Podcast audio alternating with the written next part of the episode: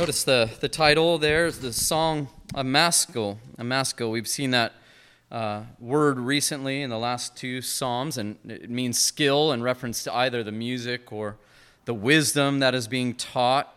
Uh, and it's again a sons of Korah that are ascribed as um, the authors of this text.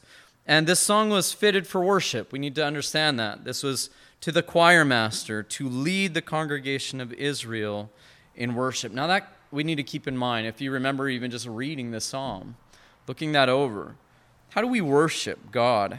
Well, we have to worship Him in truth. And worshiping God in truth means we come to Him in dependence often and in desperation for salvation. And this psalm is all about that. The occasion of this psalm is uncertain exactly, but it might have to do with the same issue that Psalm 60 is concerned with where the psalmist writes, Have you not rejected us, O God?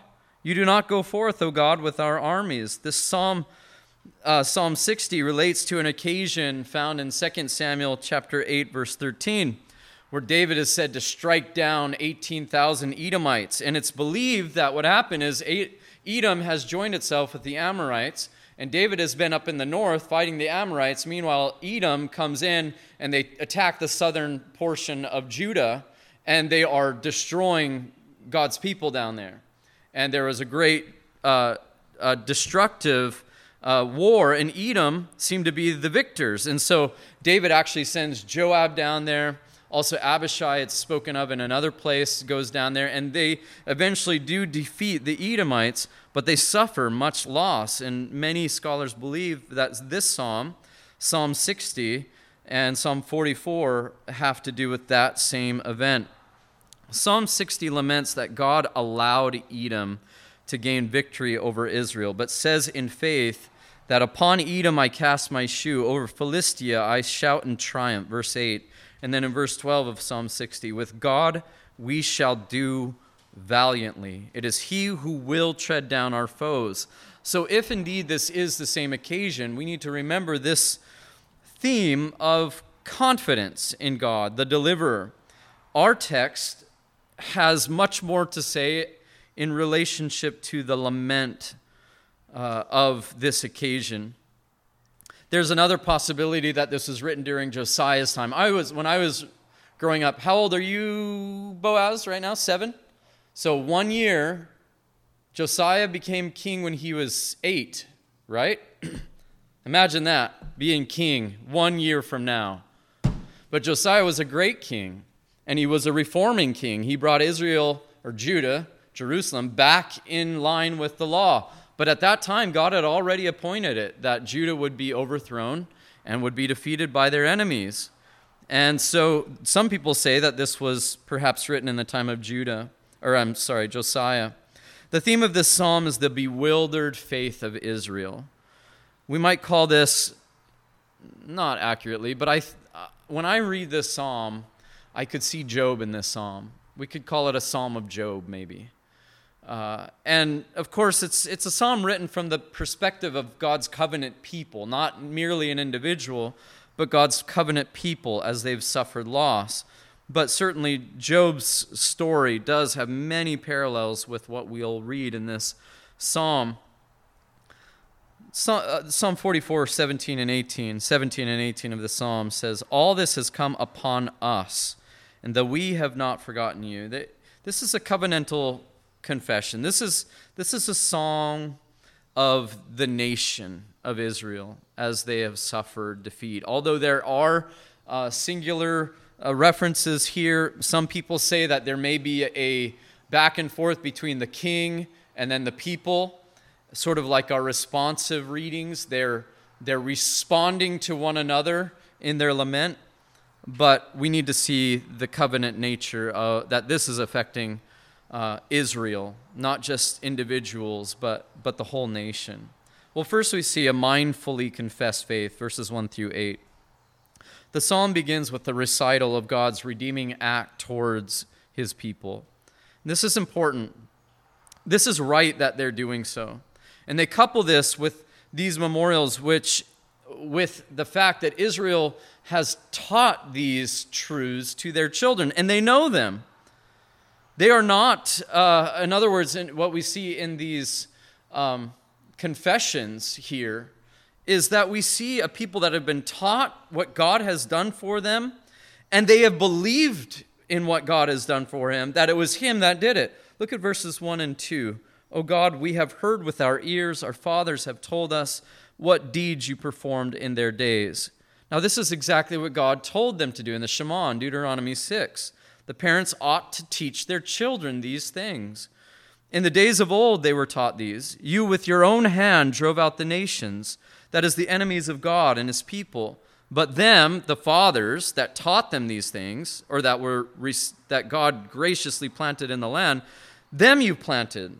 You afflicted the peoples, the nations, but them, the fathers, you set free. And the psalmist reflects uh, the obedience to teach the children and, and how that obedience had been now uh, brought down into generation after generation, and they were obedient not only to teach, but to hear and understand. Uh, Psalm 78 also deals with that same idea of uh, teaching the generations what God has done, but that psalm has often lament that they've forgotten the works of God, and they've actually failed to continue to follow God. But this psalm has a very different tone. This psalm is a very unique psalm of all the psalms, and, and we'll see why. How did these wonders come to pass for the fathers? How do they hold their confession? We see that in verse 3 the confession that God did it in the past. For not by their own sword, that not their skill, did they win the land, nor did they with their own arm, that's their strength, save them, but your right hand, that's God's personal care of them. And your arm, your strength, and the light of your face, your love for them, for you to delighted in them. This is how they were delivered in the past. This is how they gained favor, not or this is how they gained victory over their enemies. It was you that did it. And then we see a confession that only God can do it in the future. Verse 4 You are my king, O God, ordain salvation. And the idea here is, is foreordain it for Jacob beforehand decree it. Make, make us the victories through your will. In other words, he's saying. Through you we push down. And uh, Alec Motyer says that this is the same verb that is used to describe a he goat butting something. So it's you, there's a force, there's a forcefulness here. Through you we push down our foes. Through your name we tread down. The illusion here it probably is the same illusion of the treading of the head of the serpent, those who rise against us. This is, we defeat them. For not in my bow do I trust, nor can my sword save me. It's not our skill, it's not our ways, it's not our abilities that will save us. This is a good confession. This is our confession. If this is not our confession, we may not be Christians because this is the confession of someone who knows our own weakness and who calls upon the name of the Lord for deliverance. That's exactly what we need for salvation. Nothing but God can save us. In the summary of both confessions, in verse 7, it summarizes the past confession. But you have saved us from our foes and have put to shame those who hate us. Notice the words there. You've saved us and you put to shame those that hate us. And then we see this present position, this present perfect and future tense in verse 8. In God we have boasted continually. That's something.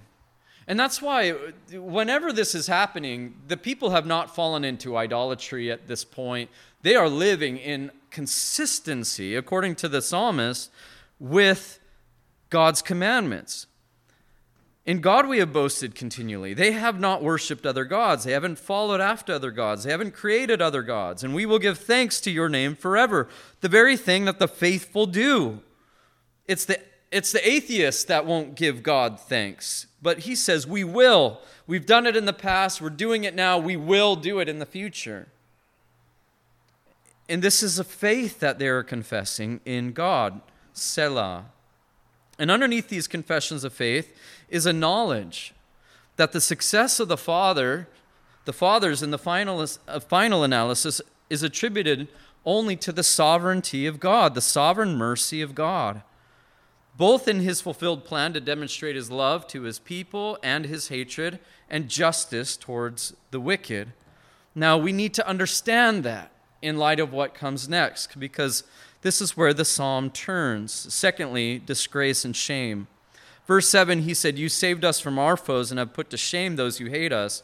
Now everything changes in the way that he speaks. Not everything. Six verses in a row now, the psalmist attributes responsibility to the same sovereign God for Israel's disgrace and shame among their enemies. Verse 9, notice, but you have rejected us and disgraced us. The same thing he did to their enemies, they now are experiencing it, and have not gone out with our armies. Verse 10, you have made us turn back from the foe, and those who hate us have gotten spoil. Verse 11, you have made us like sheep for slaughter and have scattered us among the nations. Verse 12, you have sold your people for a trifle, demanding no high price for them. You have made us, verse 13, the taunt of our neighbors, the derision and scorn of those around us. Verse 14, you made us a byword among the nations, a laughing stock among the peoples. Notice what the psalm does not say.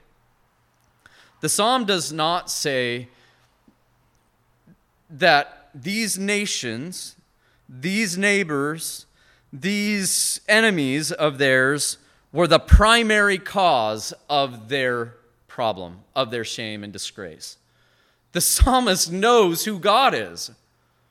The primary first mover, the first cause of what's happening to Israel, the psalmist says, This is you. You are the one, God.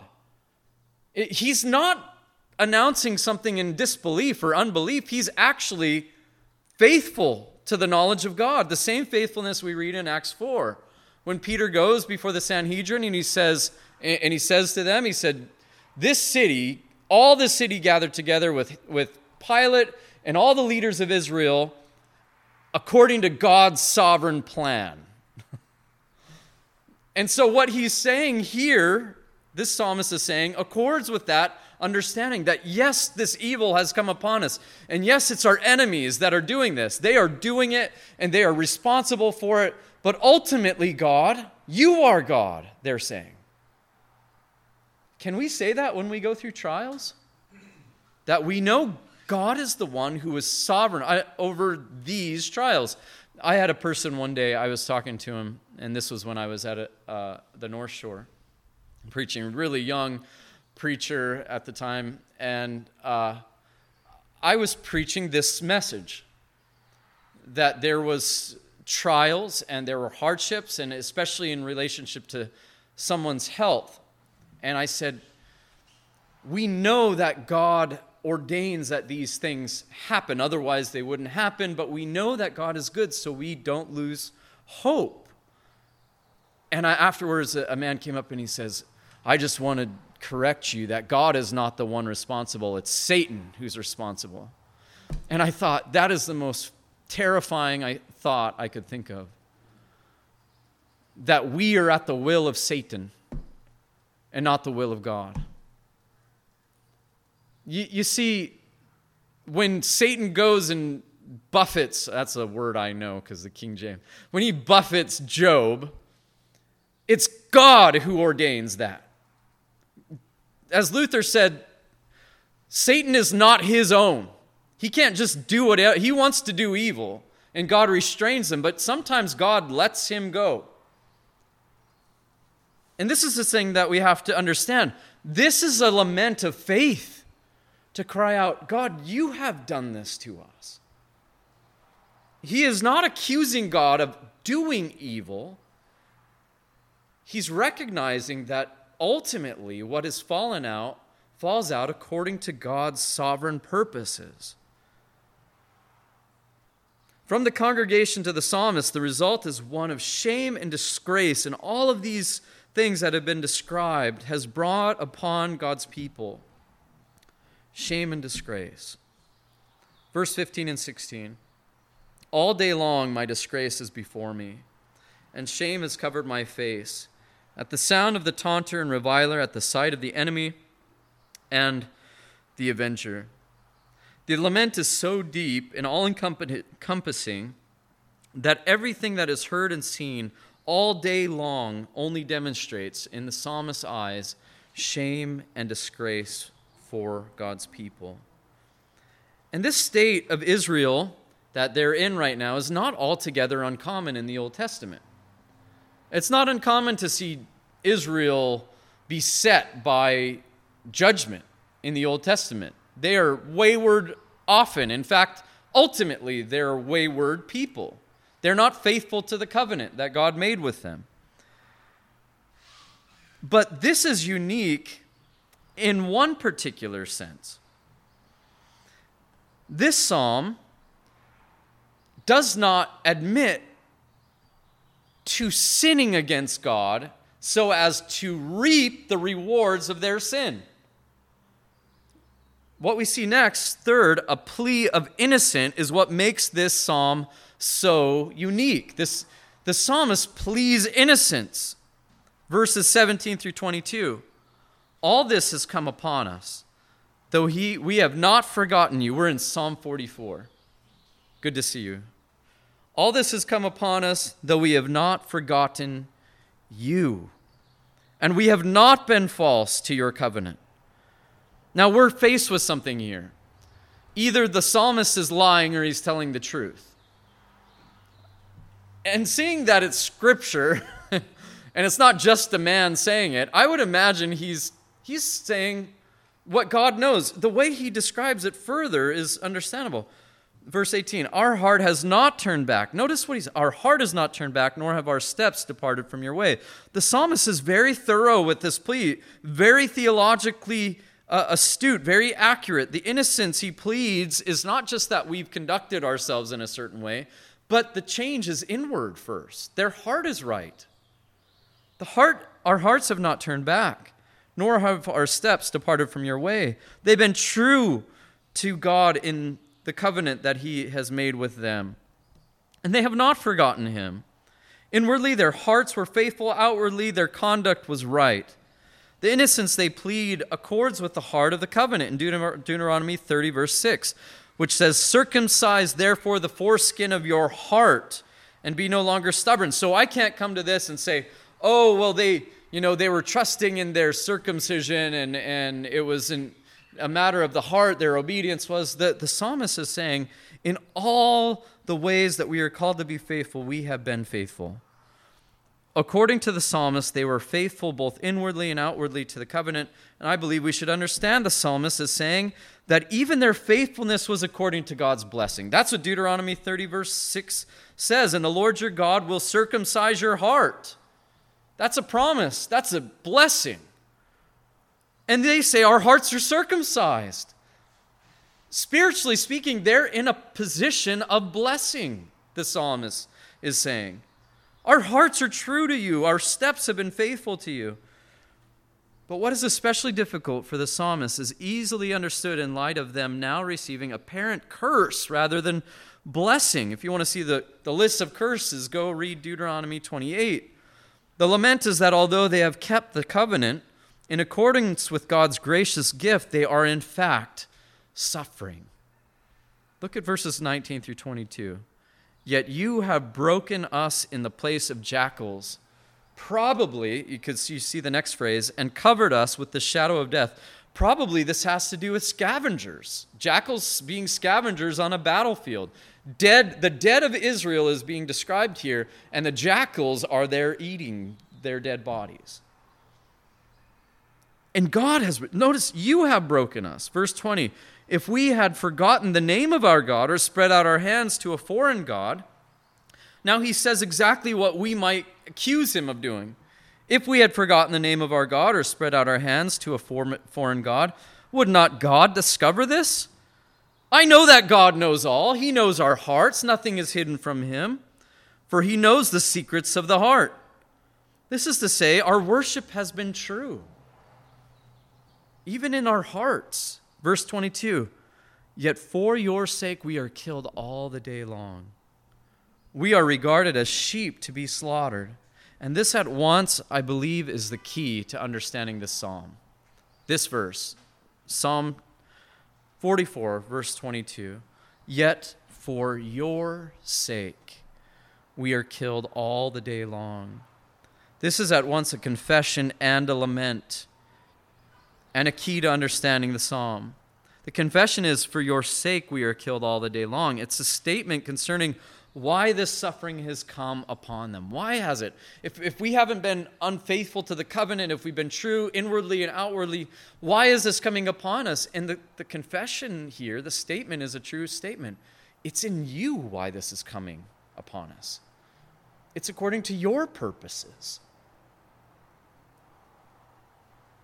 Now, is that enough for us, God's people, to know that God is acting in a way and in accordance with His will while we don't comprehend that?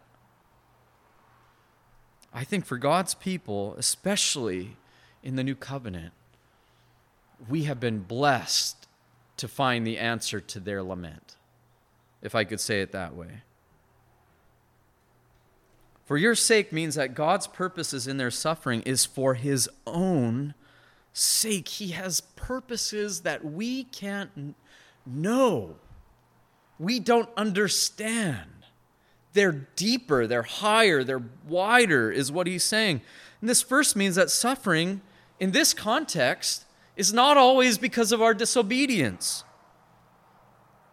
God's people, when they suffer, when they go through sickness, when they go through defeat, political uprising, and, and all the things that our society is saying, we can look at that. Sometimes I do, and I lament and I say, This, why, why is the church so weak in the midst of this? Why are we not more uh, powerful to make a change? Why are you know, Christ is the head of the church, all things are under his feet, we're his body. That means there's an authority placed on us in the world. Satan can't oppose us to defeat us. So, you know, I ask, I, I come, I come to God with those questions.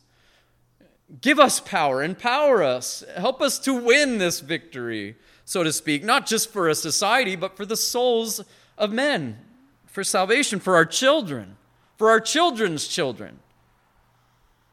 I don't want our kids to grow up in an atheist world or secularized government to the point where the worship of the true and living God is forbidden. Why do these things come about? The purposes that are hidden in God Himself are at play, according to the psalmist, in their suffering. Derek Kidner put it, I think, very well.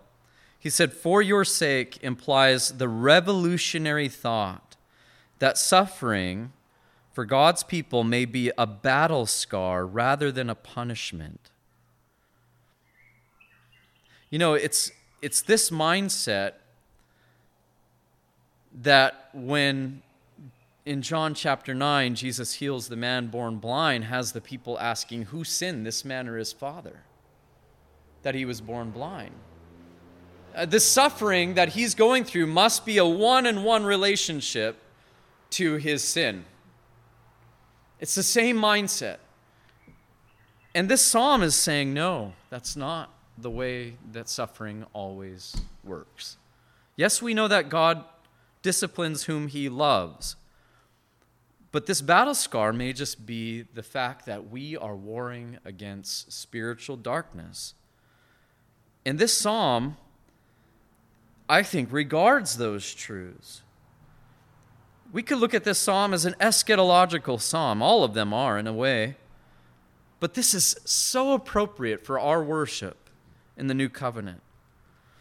And I think this only I think that we have the ability and the joy of fulfilling worship in light of this psalm much more so than the Old Testament saints did.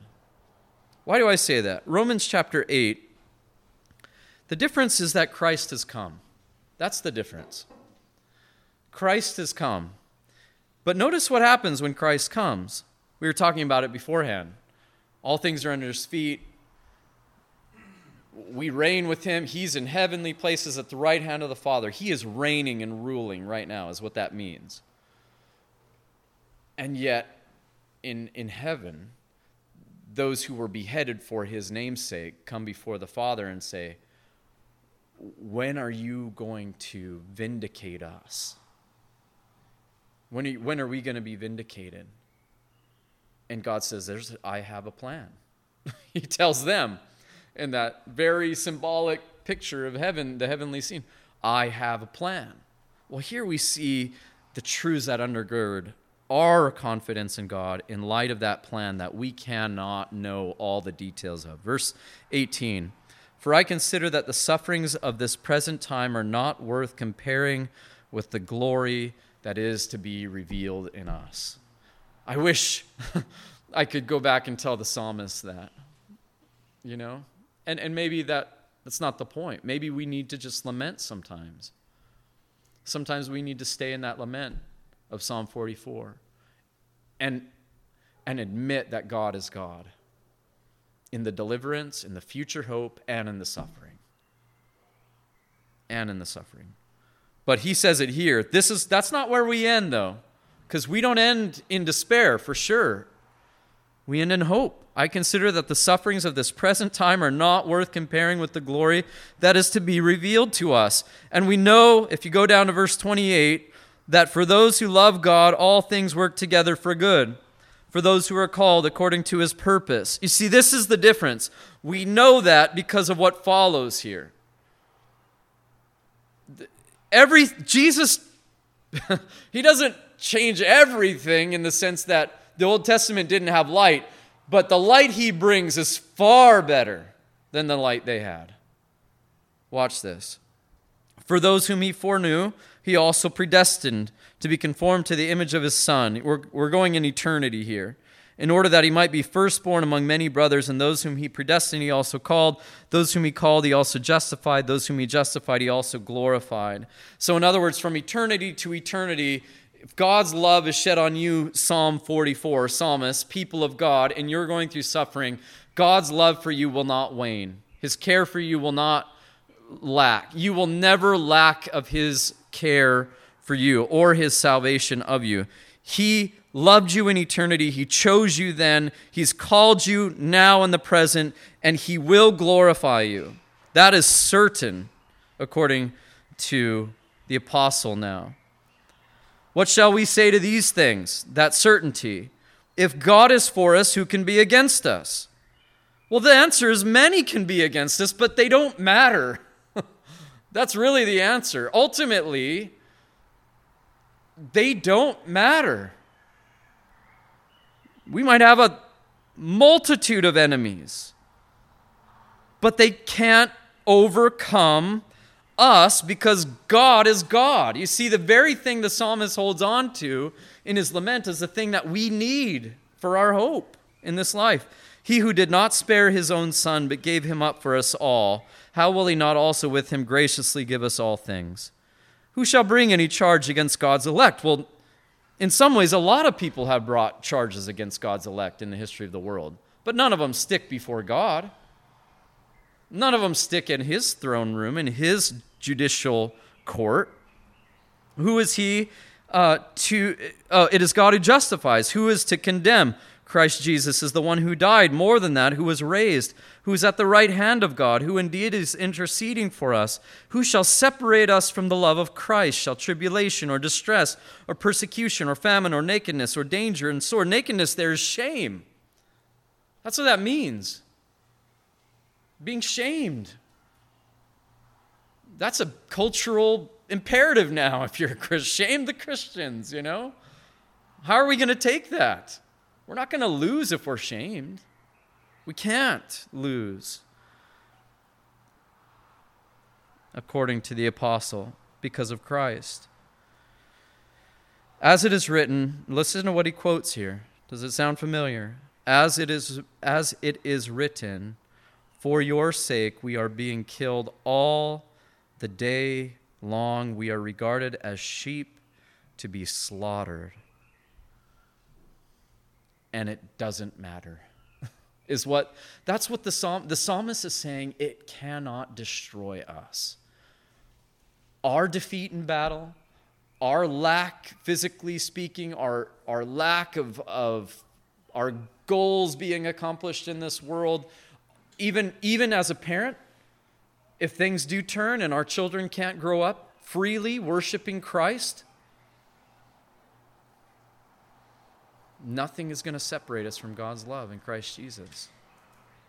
Nothing can, can remove the, the certain hope of our salvation, the certainty of it.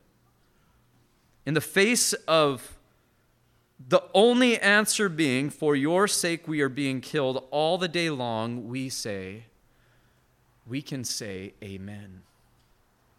For your sake. Why? Because all things are working together for good to those who love God and those who are called according to his purpose. Now, you can say amen while you lament. I don't know if you've ever known that. But while we lament, sometimes some of the most important times of faith, faith is while I'm lamenting over something.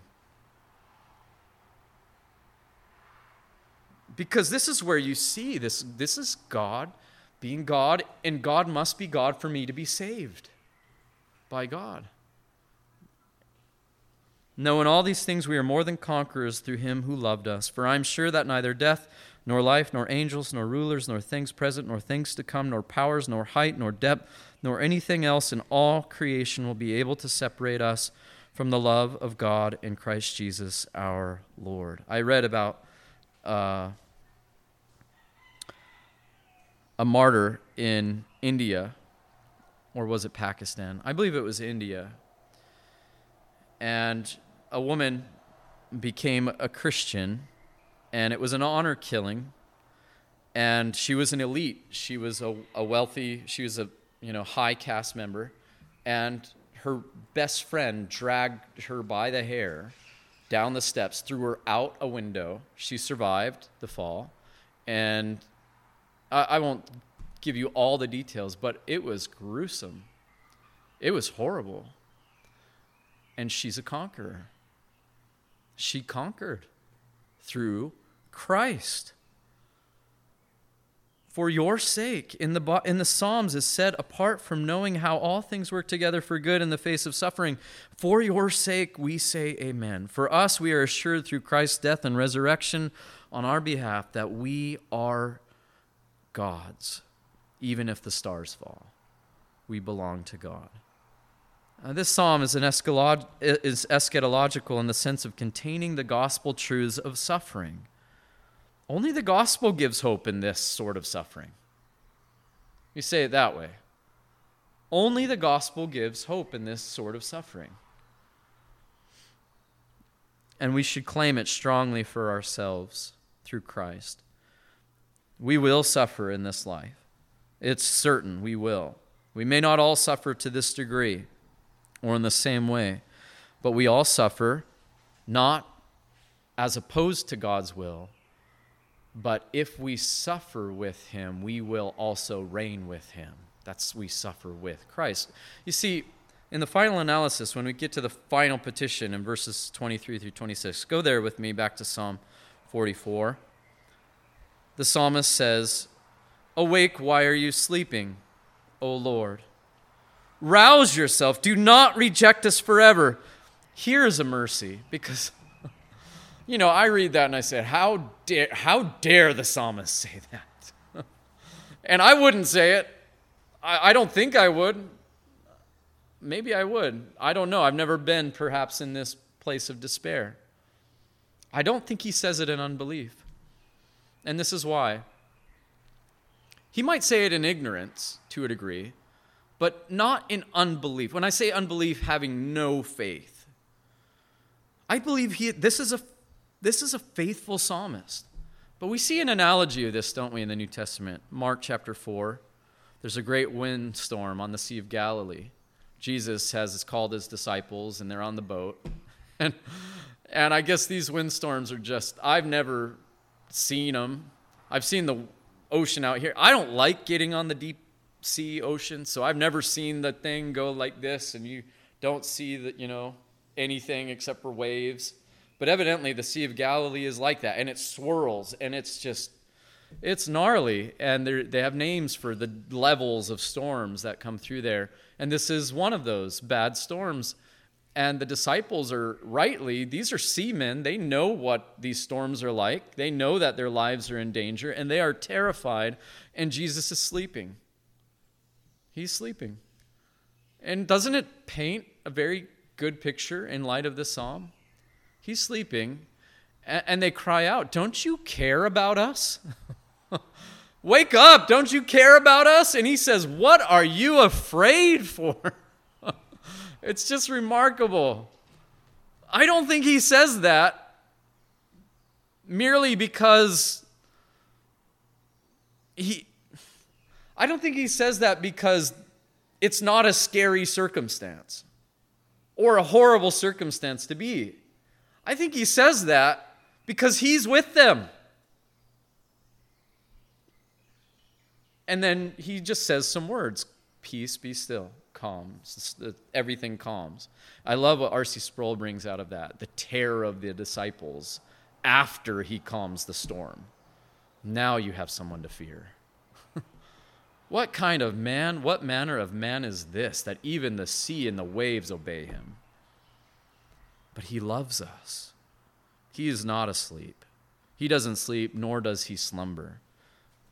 But if we're honest, when we are in trials, we can come to this place where we say, Where are you? What are you doing? What is your purpose in these? Verse 24 Why do you hide your face? This is in contrast with the Aaronic blessing. Why do you forget our affliction and oppression? Why have you forsaken me? We might hear. Verse 45, 25 For our soul is bowed down to dust, and our belly clings to the ground. What does that sound like? It sounds like Genesis 3:14. On your belly, the serpent, you shall go, and dust you shall eat all the days of your life. Here's what I think is so profound about this psalm. I think what we're reading here, we're reading a picture of the curse, the curse that Jesus received for our sin. We're, we're reading an analogy, a shadow, if you will, of the suffering that he would experience on our behalf. Galatians 3:13 says Christ redeemed us from the curse of the law by becoming a curse for us for it is written cursed is everyone who is hanged on the tree and you see if you step back you sort of ask yourself what's God's big purpose in this psalm, Psalm 44? Is it to display that he would take the only person? Israel comports with Christ. He would take the only person who was actually only ever faithful to his covenant. And that person would suffer, and he would taste the curse. And he would cry out, Why have you forsaken me? And he would be the sinless one. These Psalms are incredible when you see what God's purposes are for them. But think of that. We, thousands of years later, 3,000 years later, after this was written perhaps, are seeing good news in this psalm. How many generations? I know the reformers went to this psalm often. Many generations since the reformers have gone to this psalm and said, Look what God has done. Remember what God has done. While we suffer, look what He's done. This is a perpetual gift to the church, this psalm. And yet, in Christ, I think the fullness comes with it. Verse 26 Rise up, come to our help. Redeem us for the sake of your steadfast love. Again, the psalm ends on that note of faith. We need you. And that's exactly where we need to be with God. It is for the glory of God that he saves his people. For the sake of his steadfast love is for the sake of the promises he's given to his people. This should be the basis of every prayer for deliverance. Save us for your name's sake.